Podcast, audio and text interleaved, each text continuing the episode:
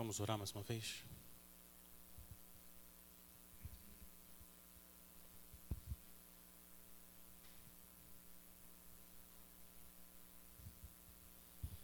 Pai, santifica o teu nome aqui essa noite, santifica o teu nome nos nossos corações, na nossa igreja, na nossa cidade, no nosso país, santifica o teu nome entre as nações. Senhor, a gente pede que o teu reino venha com poder e muitas pessoas sejam salvas e santificadas para glória do teu nome, que a tua vontade santa, boa, perfeita, agradável seja feita nas nossas vidas. A gente pede, Pai, que o Senhor continue suprindo as nossas necessidades e o Senhor também tenha misericórdia de nós. Perdoe, Senhor, a nossa multidão de pecados contra o teu nome santo. Assim como nós também perdoamos as pessoas que pecam contra nós. A gente pede também a tua proteção espiritual. O Senhor sabe que nós somos pó. Senhor, não deixa a gente cair em tentação e ofender o teu nome. Mas nos livra do maligno, Senhor. Senhor, o nosso grande Deus e Rei, Pai. A gente ora por causa de Cristo, no nome dele e para a glória dele. Amém. Amém. Orar é para os fracos. Pessoas fortes não oram. Orar é para os fracos. Se nós queremos ter uma vida de oração, a gente precisa aprender com aqueles que são pobres em espírito. O tamanho da nossa vida de oração depende do tamanho do nosso desespero. Eu fico pensando nas orações nesses últimos dias dos nossos irmãos lá na Ucrânia. Quão fervorosas e quão frequentes são essas orações. Por quê? Porque quando você sabe que perto de você tem tanques e mísseis e fuzis, o seu nível de desespero aumenta e, junto com isso, a profundidade da sua oração acompanha. A palavra de Deus descreve a nossa vida aqui nesse mundo também como uma guerra. A diferença é que os nossos inimigos são mais poderosos do que o presidente da Rússia, todo o exército. Os nossos inimigos são o príncipe das trevas e o seu exército de demônios. E o que tem em jogo, as consequências da guerra que a gente está nesse mundo, são infinitamente maiores. Não só perder terra ou perder a vida aqui. O que está em jogo não são 80 anos de vida, mas são 80 bilhões de eras. É isso que está em jogo na guerra que a gente está inserido. No final de Colossenses, olha que interessante, no final de Colossenses, Paulo está falando de Epáfras para a igreja lá em Colossos. Ele fala que Epáfras é um servo de Cristo Jesus que está sempre lutando em oração por vocês. Lutando, a palavra que no original é agonizando. Então, essa é a ilustração, a metáfora que a Bíblia usa para falar da oração. É uma guerra. Você entra numa luta quando você está orando.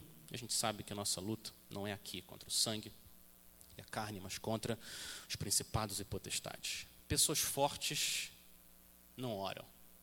Quem ora são os fracos, confusos, desesperados.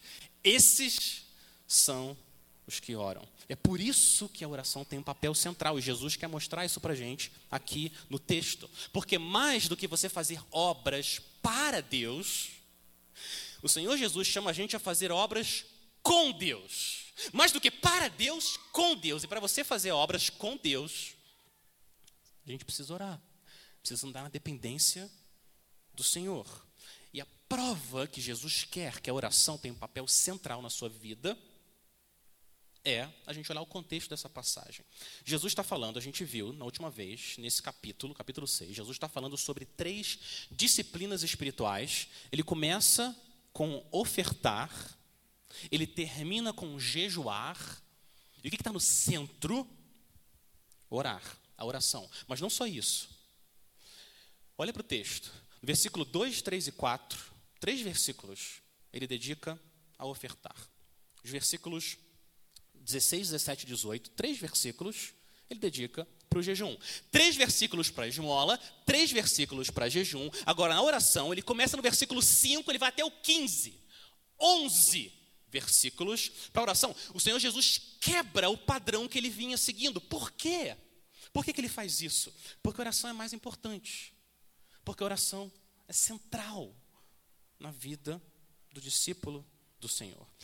Agora, olhando de fora, apesar desses 11 versículos, olhando de fora, parece que a oração do Senhor Jesus é curta. A oração em si, ela parece curta, mas o que a gente encontra aqui é a riqueza da profundidade, da sabedoria e do conhecimento do Senhor Jesus Cristo.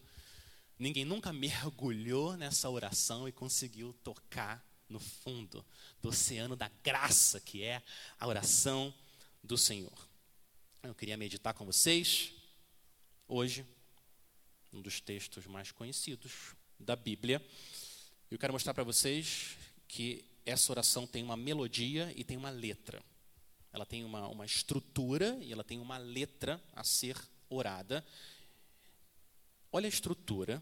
É, são, são seis pedidos. Os três primeiros pedidos, o Senhor ora pelo nome de Deus, o reino de Deus a vontade de Deus. O final do versículo 9 santificado seja o teu nome, venha o teu reino, seja feita a tua vontade. A oração começa com Deus. Teu, teu, tua, seguido pelos próximos três pedidos, agora relacionados às nossas necessidades. Versículo 11. O pão nosso de cada dia nos dá hoje, perdoa-nos as nossas dívidas, assim como nós perdoamos também aos nossos devedores, e não nos deixe deixes cair em tentação, mas livra-nos do mal. Nós temos muitas necessidades, nós precisamos levar essas necessidades até o nosso Pai. Mas Jesus, de propósito, começa com Deus e não com o homem, porque Deus é supremo e não o homem. Então, assim como a gente vê nos Dez Mandamentos, primeiro Deus, depois, a partir de quem Deus é, nós, os homens. Agora vamos olhar para a letra, a letra dessa oração. Como Jesus quer que nós vejamos a Deus. Como esse, esse ser infinito, grande, todo-poderoso. Jesus quer que a gente olhe para Deus como o nosso Pai. O nosso Pai. É o versículo 9. Ele começa, portanto, orem assim: Pai nosso que estás nos céus. Jesus está chamando a gente a chamar o Pai dele de nosso Pai. Esse era o título que Jesus mais usava para se dirigir a Deus. Ele está falando: quando você se achega ao meu Pai através de mim, você também é parte da família. Você chama ele de Pai também, nosso Pai. John Bunyan disse que essa é a parte mais difícil da oração, de toda a oração a parte mais difícil é chamar Deus de nosso Pai. Porque é fácil a gente esquecer em nome de quem a gente está indo até a Deus. E a gente tem essa tentação de ir sozinhos esquecer quem que é o nosso intercessor, quem que é o nosso representante, quem que é o nosso sacerdote. E por causa disso, a gente ora com pouca fé. Nossa fé seca porque a gente acha que a gente está indo no nosso nome, pedindo a Deus. Nunca, nunca isso acontece. A gente ora no nome de Cristo. Através dele, da fé dele, Deus se torna o nosso Pai. Quantas coisas Jesus fez por nós? Quem é capaz de contar? Mais do que as estrelas dos, dos, céus, bilhões de coisas que ele fez por nós, bilhões de conquistas espirituais o Senhor Jesus fez por nós. Agora, a maior de todas, a conquista central dele, o nosso rei, lá na cruz, foi tornar o pai dele o nosso pai. Remover todos os obstáculos que impediam a gente de ter comunhão com o nosso Criador. E agora a gente pode orar para esse Deus que é compassivo, misericordioso, bom. Salmo 103, 13. Como um pai se compadece de seus filhos, assim o Senhor se compadece dos que o temem, pois ele conhece a nossa estrutura e sabe que nós somos pó. Deus é um Deus compassivo, misericordioso. Agora, junto com essa imagem de afeto, de ternura que Deus se torna em relação a nós pecadores por causa de Cristo, Jesus nos lembra também que o nosso Pai é diferente, ele não é igual a nós, ele é diferente. Ele é nosso Pai, sim, mas a gente está aqui na terra. Ele está nos céus, acima de tudo e de todos. Portanto, orem assim, versículo 9: Pai nosso, que está nos céus. Imagina agora, você está no império e o rei convoca você, a presença dele. Manda um mensageiro, vem até o palácio, entre aqui na sala do trono.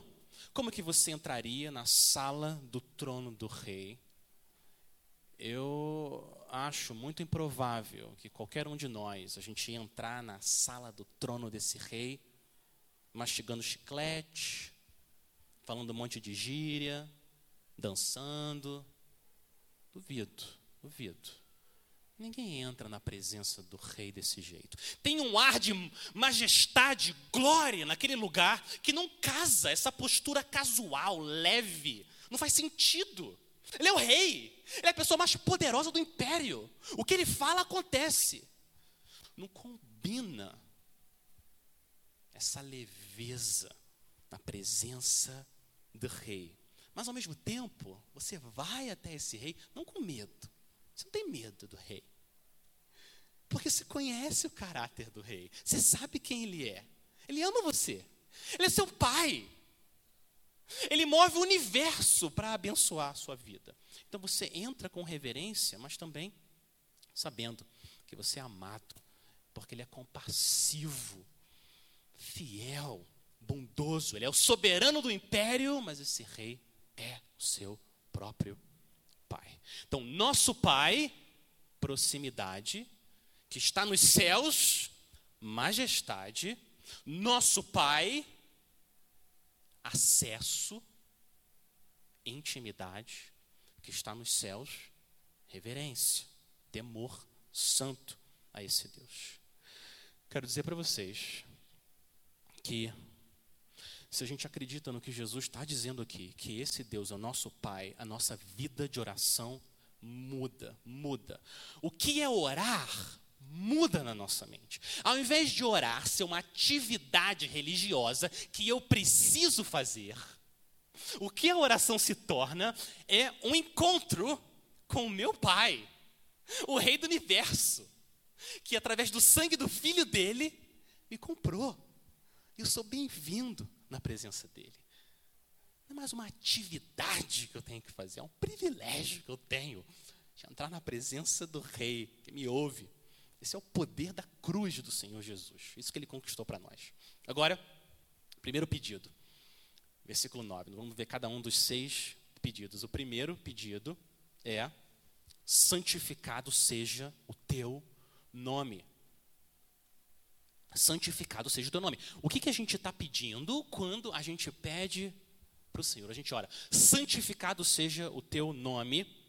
Não tem como Deus ser mais santo do que ele é. Não tem como.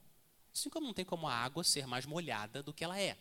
Deus é, por natureza, na sua essência, santo. Então não pode ser Deus que o Senhor se torne mais santo. Não pode ser isso. Porque Deus é perfeitamente perfeito em todas as suas perfeições. Quando você ora, santificado seja o teu nome, o que a gente está pedindo é Senhor. Faça com que o teu nome seja honrado como santo. Faça com que o teu nome seja tratado como santo, desejado, adorado como santo. Isso que essa oração está pedindo. Que todos os homens e anjos reconheçam teu infinito valor e a tua beleza incomparável e a tua grandeza insondável. Senhor, que o Senhor seja tratado como o Senhor é digno de ser tratado, como um Deus que é santo. Esse é o primeiro pedido. A gente está orando, Senhor, faça com que no meu coração e aqui na IBJM e nesse mundo o Senhor seja tratado como Deus. Santificado seja o teu nome. Agora, repara como que esse pedido para santificar o nome de Deus afeta também a sua santidade. Porque o que é você se tornar mais santo? O que é você se tornar mais santo? É você considerar cada vez mais o nome de Deus santo. É isso que é se tornar mais santo. Mais temor no coração, mais desejo de agradar ao Senhor, menos desejo pelo pecado. Então, quando a gente ora, como acontece várias vezes na Bíblia, Senhor, santifica o teu nome, traz glória ao teu nome, ao mesmo tempo, isso deve transformar também o nosso coração. Então, o Senhor Jesus começa com o primeiro pedido que afeta todos os outros, dizendo que as nossas orações devem ser banhadas pela glória de Deus. Segundo pedido. Segundo pedido, venha, versículo 10, venha o teu reino. Venha o teu reino. Mas Deus, Deus já não é rei. Deus já não reina. Como assim, venha o teu reino? O que, que o Senhor Jesus está dizendo agora? Deus não está agora reinando? A Bíblia fala sobre o reino de Deus em dois sentidos, pelo menos, diferentes. primeiro sentido é que sim, Deus é o rei soberano e agora, agora ele já reina. Ele já é rei. O reino já é. Esse é um primeiro sentido. Salmo 95, 3, porque o Senhor é Deus supremo, o grande rei acima de todos os deuses, ou Salmo 93, reina o Senhor. Ele se revestiu de majestade, o teu trono está firme desde a antiguidade. Então, no primeiro sentido, Deus já é rei. O reino dele já é. Agora, não é nesse sentido que Jesus está pedindo para a gente orar, chamando a gente para orar. Jesus está falando do reino de Deus num outro sentido. Ele está falando do reino salvador de Deus, que Jesus inaugurou quando ele veio até esse mundo. Ele está falando do reino que João Batista e Jesus pregaram quando eles estavam aqui. Arrependam-se, porque está próximo o reino dos céus. O reino está próximo, então é desse reino que Jesus está pedindo para a gente orar. Então, quando você ora, venha o teu reino, você está pedindo para o Senhor Jesus, com o seu exército de discípulos, que eles avancem no território inimigo, no território de Satanás e conquistem terra. Aí naquele território das trevas, a gente está pedindo que mais e mais pessoas sejam resgatadas do pecado para a santidade, das trevas para a luz, da morte para a vida, da condenação para a maravilhosa salvação que só existe no reino aqui de Cristo. É isso que essa oração está dizendo. Então repara que venha o teu reino é um pedido evangelístico e missionário. É isso que venha teu reino. É, a gente está orando pela expansão do reino de Cristo na terra. O Senhor Jesus vai até o território inimigo, com a tua cruz, tira a bandeira de Satanás e coloca a tua bandeira da paz com Deus. Essa aqui é a oração. E eu queria colocar para vocês, essa noite, que quando você ora e nós oramos, venha o teu reino, que você deveria considerar fortemente você ser a resposta dessa oração. Você mesmo, quando você ora, você ser a resposta dessa oração você ser o instrumento que Deus vai usar para tirar as pessoas da sua família que você tanto ama, que estão escravizadas a Satanás. Você é a resposta. Senhor, vem o teu reino na minha casa, na minha família, e você pode ser usado para que pessoas venham até esse reino. Considere se você não está sendo chamado para ser um líder na igreja, ser enviado para a linha de frente, ser um soldado que vai onde é mais arriscado. Considere se você não deve ser um missionário. Você é uma bênção aqui, claro, pode continuar sendo sempre. Por que não você ser uma bênção numa nação onde Satanás ainda parece que reina? E você tem que ir lá, e o Senhor Jesus quer enviar você para lá, para que você pregue o Evangelho e mais gente seja retirado das trevas. Que guerra é mais importante? Que guerra é mais importante nesse mundo do que a guerra pela alma dos homens e a glória de Deus? Bilhões, bilhões de pessoas gastam a vida inteira tentando construir mais coisas aqui na terra. Bilhões de pessoas fazem isso. Não seria muito melhor gastar sua vida tentando levar mais gente do reino das trevas para o reino da luz, mais adoradores no céu? Que maneira linda, maravilhosa de gastar nossos poucos dias aqui nesse mundo. Mas esse é um pedido também para a igreja. Quando a gente fala, vem o teu reino, a gente também está orando para o Senhor Jesus reinar com poder no nosso coração, a gente se submeter mais e obedecer mais ao Senhor com alegria. Esse pedido afeta o nosso coração. A gente precisa orar, porque só o Senhor tem poder para expulsar Satanás da nossa vida. Quem mais tem poder para atacar o inimigo da nossa alma? Esse é o segundo pedido. Terceiro pedido, seja feita a tua vontade Continuação, versículo 10. Seja feita a tua vontade, assim na terra como no céu. A vontade de Deus, a vontade de Deus é boa, perfeita, agradável. Nada melhor pode acontecer na nossa vida do que a vontade de Deus ser feita no céu. Ela é feita perfeitamente. Porque os anjos são santos, eles já são santos. E os nossos irmãos que morreram já estão livres do pecado, então a vontade de Deus é feita perfeitamente no céu. E agora a gente ora para que essa vontade seja feita aqui também.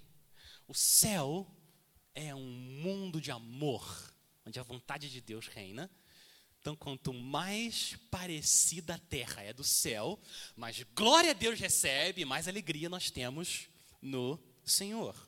Agora, eu já ouvi gente dizendo, já ouvi gente dizendo, até professor de seminário, dizendo que você orar só, seja feita a sua vontade, que isso é uma oração muito genérica. Que se a gente tivesse fé mesmo, fé, a gente ia orar por coisas bem específicas. Eu já ouvi isso. Você ora, Senhor, Senhor, cura Maria, Senhor, cura Maria, mas, Senhor, seja feita a tua vontade. A gente fala, não, não, não, não. Você faz isso porque você não tem fé. Se você tivesse fé, você ia dizer, Senhor, cura Maria, ponto. Eu digo para vocês que isso, se não é uma blasfêmia, está muito perto, muito perto. Primeiro, primeiro, porque foi a maneira que o Senhor Jesus ensinou a gente a orar. E se tem alguém que ora, é o Senhor Jesus. Mas segunda razão, por que a gente deve sim orar, seja feita a tua vontade, é porque o Senhor Jesus não só ensina, ele vive de forma perfeita o que ele ensina. Você lembra? Algumas horas antes do Senhor Jesus enfrentar a ira de Deus, o julgamento naquela cruz, absorver todo o furor santo de Deus contra todos os pecados de todo o povo de Deus. Algumas horas antes, o Senhor Jesus está ali ajoelhado, jardim do Getsemane, suando sangue. Essa é a resposta humana a santa ira de Deus. E como que ele ora? Olha como o Senhor Jesus ora. Pai, se queres, afasta de mim esse cálice. Contudo, não se faça a minha vontade, e sim a tua. O Senhor Jesus orou, a tua vontade seja feita. E assim a gente deve orar. Isso não é falta de fé, isso é presença de fé. Quanto mais fé a gente tem, mais confiança no nosso Pai, mais a gente quer que a vontade dele seja feita. Quarto pedido. Agora a gente sai dos pedidos direcionados ao Senhor, e agora a gente entra nas nossas necessidades. O quarto pedido é dar-nos o nosso pão, o pão nosso, versículo 11, de cada dia, nos dá hoje. O pão representa o alimento. E o alimento representa as nossas necessidades básicas, necessidades físicas, espirituais também. Roupa, abrigo, sono. A gente deve pedir tudo, tudo, tudo que a gente precisa. A gente deve pedir ao nosso Pai. Uns anos atrás, o, o Senhor me, me ensinou um pouco mais sobre o que, que ele quis dizer aqui nesse versículo como é costume de vários de vocês na nossa família, a gente também ora antes das refeições. E aí, nesse dia, eu pedi, eu pedi para um dos meus filhos orarem. Peço, você pode orar, por favor? E a oração, a oração saiu mais ou menos assim. Senhor, às vezes eu abri um pouquinho o olho para olhar para a mesa assim. Senhor, obrigado por esse arroz. Obrigado pelo feijão quentinho. Obrigado pelo frango tão gostoso. Obrigado pelo tomate. Obrigado pelo suco de laranja delicioso. Obrigado pela farofa. Obrigado pelo guardanapo. E foi a lista enorme orando.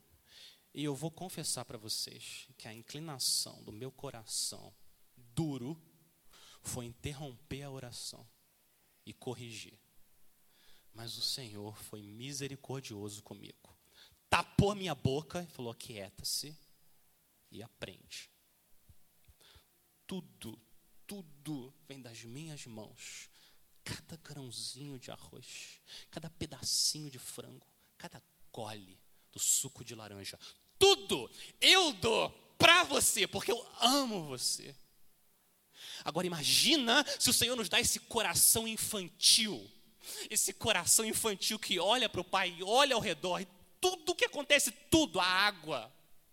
Água, ar que eu estou respirando, a roupa, o travesseiro, o lençol, o sapato, tudo, tudo, essa igreja. Tudo, tudo pertence ao Senhor, Ele está dando para mim. Imagina como que a sua vida ia ser afetada. Você ia ficar andando nas nuvens, de tão grato que a gente ia ser o tempo todo. Tudo do meu Pai. Ele me dá tudo sem parar, Ele não para de me dar. É isso que o Senhor está nos ensinando. A gente pede nosso Pai misericordioso, Ele nos dá o que a gente precisa. Quinto pedido, quinto pedido, pedido importante. O Senhor Jesus vai até comentar mais sobre esse pedido. Perdoa-nos as nossas dívidas. O versículo, versículo 12.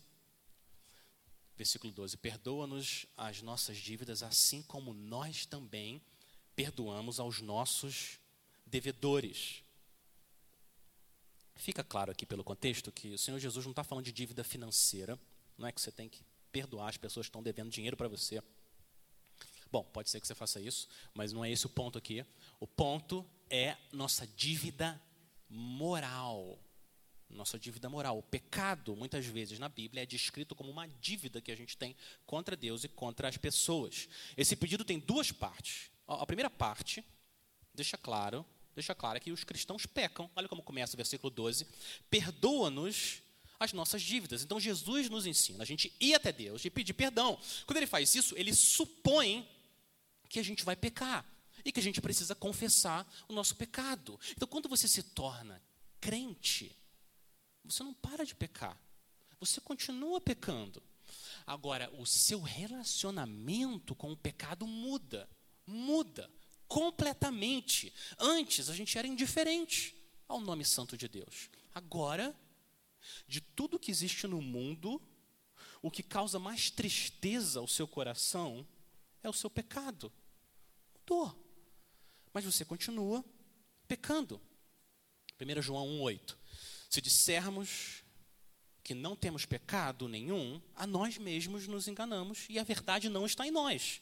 Se confessarmos os nossos pecados, Deus é fiel e justo para nos perdoar os pecados e nos purificar de toda injustiça. Então, a Bíblia assume que o crente continua pecando. Essa ideia perfeccionista de que a gente atinge um ponto em que para de pecar, não está na palavra de Deus. Então, uma marca de um filho de Deus, uma marca de um filho, de uma filha de Deus, é que ele constantemente vai até o trono da graça, confessa, pede perdão. Ele faz isso o tempo todo, porque ele sabe quão longe ele está de adorar a Deus como Deus é digno de ser adorado. Então, ele confessa e ele se apropria da bendita promessa de 1 João, que Deus é fiel, justo e perdoa os nossos pecados.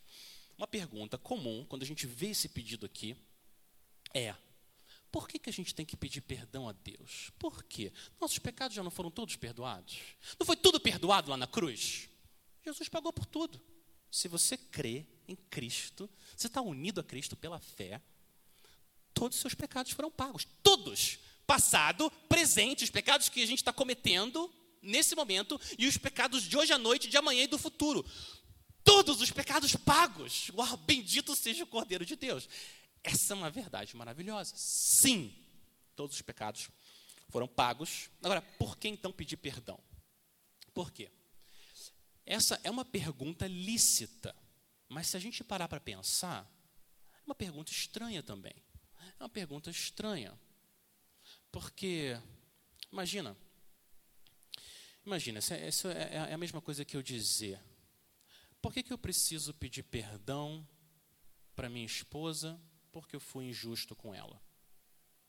Por que, que eu preciso pedir perdão porque eu fui impaciente com ela? Ela vai me perdoar, vai me perdoar, eu sei disso.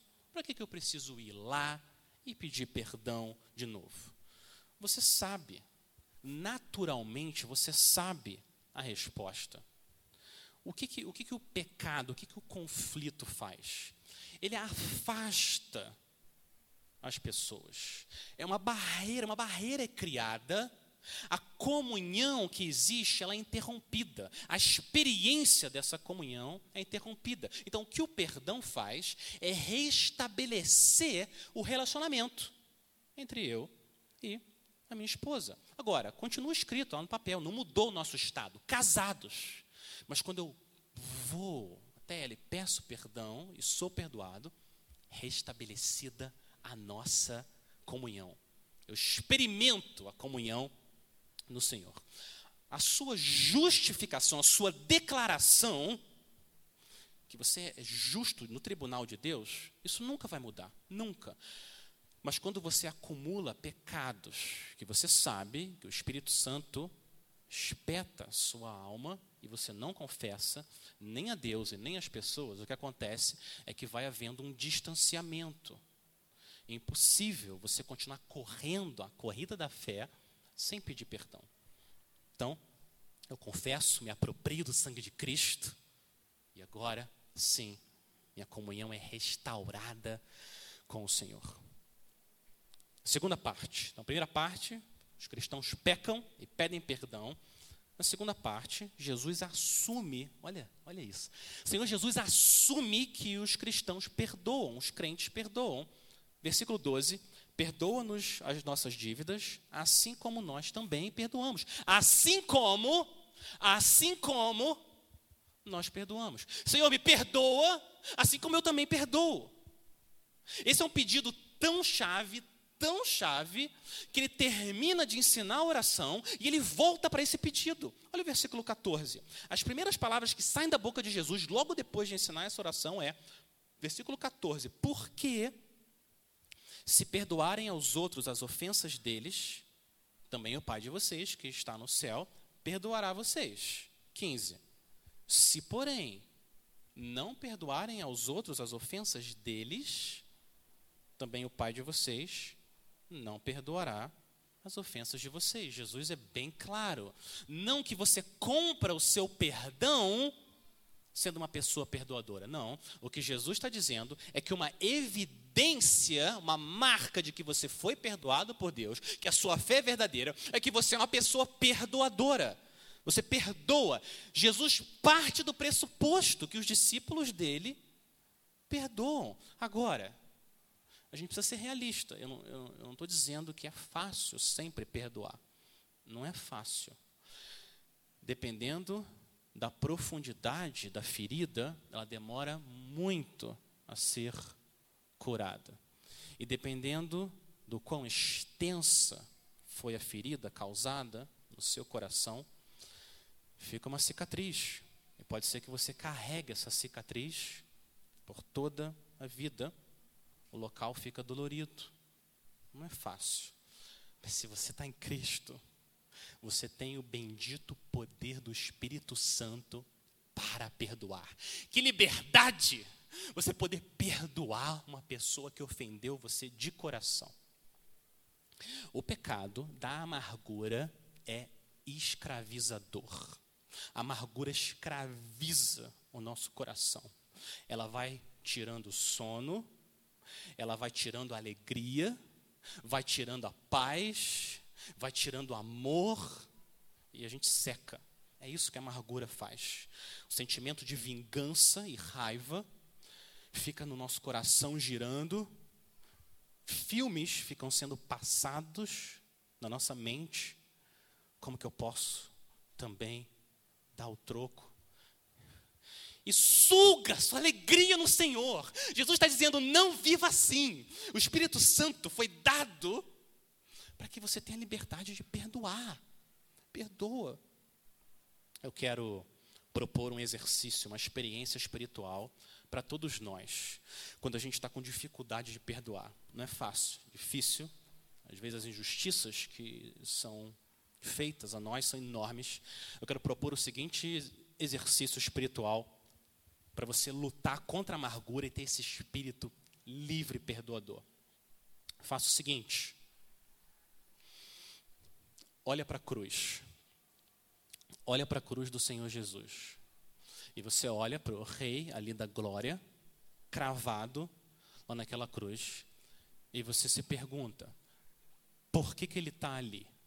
Por que, que o Senhor Jesus teve que sofrer tudo que ele sofreu, ser pregado na cruz e esmagado pelo próprio Pai? Por quê? Foi por causa do meu pecado. Fui eu. Fui eu que matei o Senhor Jesus ali. Pessoas foram usadas para pregar os cravos, mas ele só teve que morrer por causa do meu pecado. É por causa de mim que ele está passando por tudo aquilo. E aquela ideia de que eh, nós somos pessoas relativamente boas, ela começa a se esvaziar. Porque o nosso pecado é tão grave, tão grave aos olhos de Deus que o próprio Filho de Deus teve que morrer para a gente ser perdoado. E agora, apesar de difícil e doloroso o pecado contra mim, na proporção do meu pecado contra o Senhor, ele some. Ele some. Continua sendo grande. Continua sendo grande. Pode ser grande como o Sol. Mas quando você compara com a galáxia, ele some. Esse é o exercício espiritual que a gente pode fazer para o Senhor nos ajudar ter poder para perdoar as pessoas que pecaram contra nós. Assim como o Senhor perdoa vocês, Colossenses 3,16, perdoem também uns aos outros. Então, o marido que perdoa a esposa e a esposa que perdoa o marido traz glória a Deus, porque manifesta o caráter perdoador de Deus. E quando um pai perdoa um filho e o filho perdoa o pai, reflete quem Deus é, porque Deus é um Deus perdoador. E quando você, aqui na igreja, perdoa o seu irmão, a sua irmã, você traz glória ao Senhor. Você mostra quem ele é. Eu vi uma história um tempo atrás. Um irmão crente estava querendo compartilhar fé com um amigo, e ele trouxe ali o amigo para a igreja. E naquele dia ia ter uma assembleia, e está ali o membro da igreja com um amigo que não é crente ali do lado, indo, pela igreja, indo na igreja pela primeira vez, a assembleia. O pastor se levanta. Eu queria pedir perdão para vocês e toda a igreja, porque a maneira como eu tratei o diácono João na semana anterior não foi correta. Eu queria que vocês soubessem que eu estou arrependido que eu já pedi perdão a Deus, eu já pedi perdão ao João, a gente já se perdoou, a gente se ama, está tudo bem entre nós. E o rapaz que convidou o amigo falou: Ah, não, eu não acredito, eu nunca vi isso acontecer nessa igreja. A primeira vez que eu trago meu amigo, acontece uma coisa dessas. Ah, nunca mais ele vai querer voltar aqui na igreja. O efeito foi contrário. O efeito foi o contrário. Essa pessoa não crente olhou para a humildade daqueles dois ali e falou: Uau, isso é diferente. Eu nunca vi isso.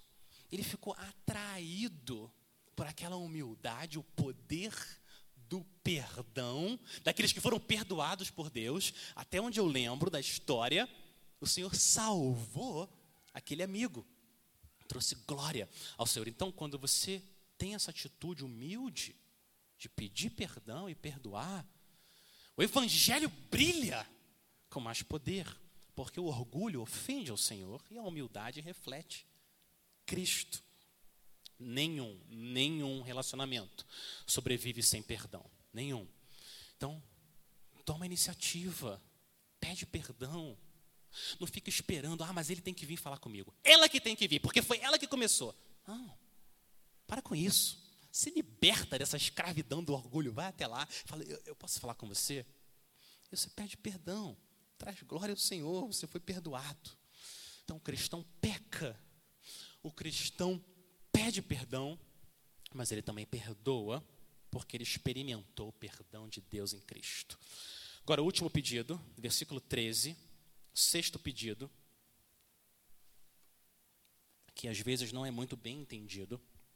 Versículo 13: Não nos deixes cair em tentação, mas livra-nos, Senhor, livra-nos do mal.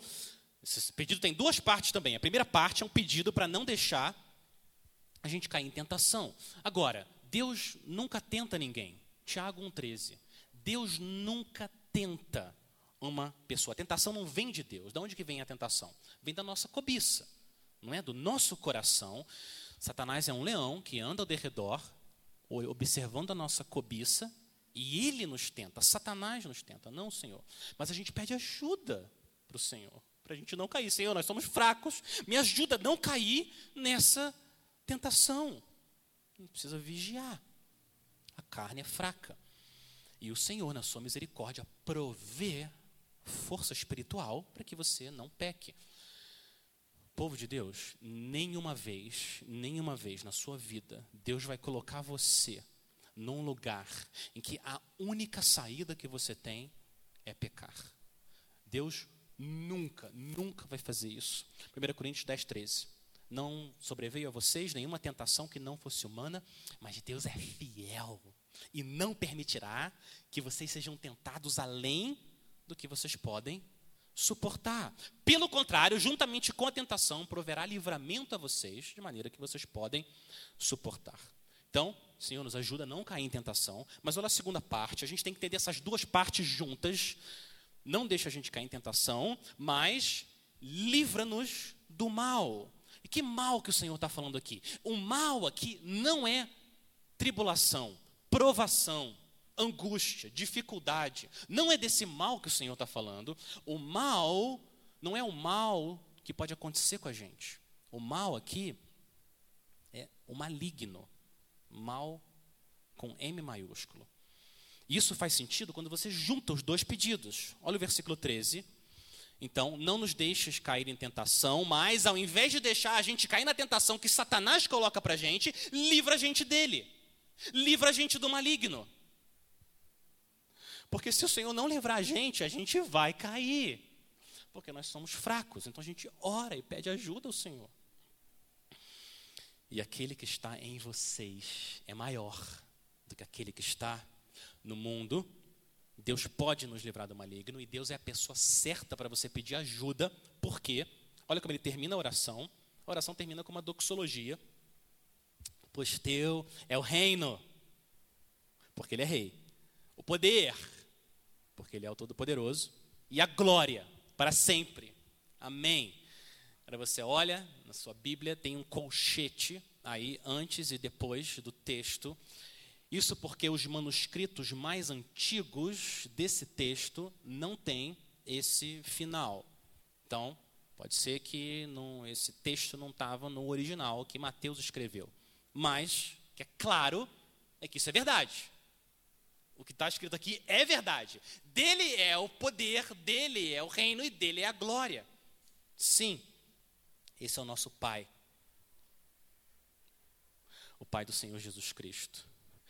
E o Senhor, cheio de misericórdia, tem ouvido as trilhões de orações que são feitas pelos bilhões de cristãos nos últimos dois mil anos. O Senhor está ouvindo e está respondendo, mas vai chegar o dia em que ele vai responder com um cumprimento final e o amém final. Nesse dia, o nome dele vai ser completamente santificado, o reino vai vir na sua plenitude e a vontade dele vai ser consumada aqui, na terra. Quando o Senhor Jesus voltar, o conhecimento da glória de Deus vai encher a terra como as águas enchem o mar. Em breve, em breve, não vai ter mais diferença entre o céu e a terra. Vai chegar um dia em que vai acabar a diferença entre o céu e a terra. A gente vai viver no reino do nosso Deus e Pai. Mas até que esse dia chegue, o que você precisa fazer é esperar, vigiar e orar no espírito. Porque orar é para os fracos, desesperados, confusos, mas que tem um Deus forte como o nosso Pai, que está nos céus. Vamos orar?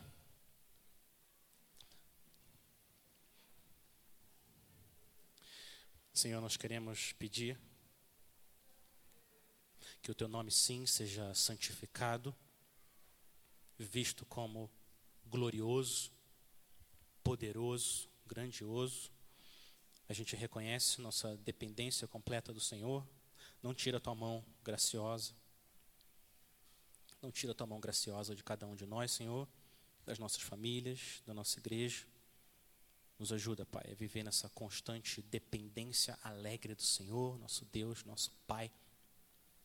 E a gente pede agora que o Senhor abençoe e demonstre, mais uma vez, de forma visível, o teu Evangelho através da ceia do Senhor. Em nome do Senhor Jesus, nós oramos. Amém.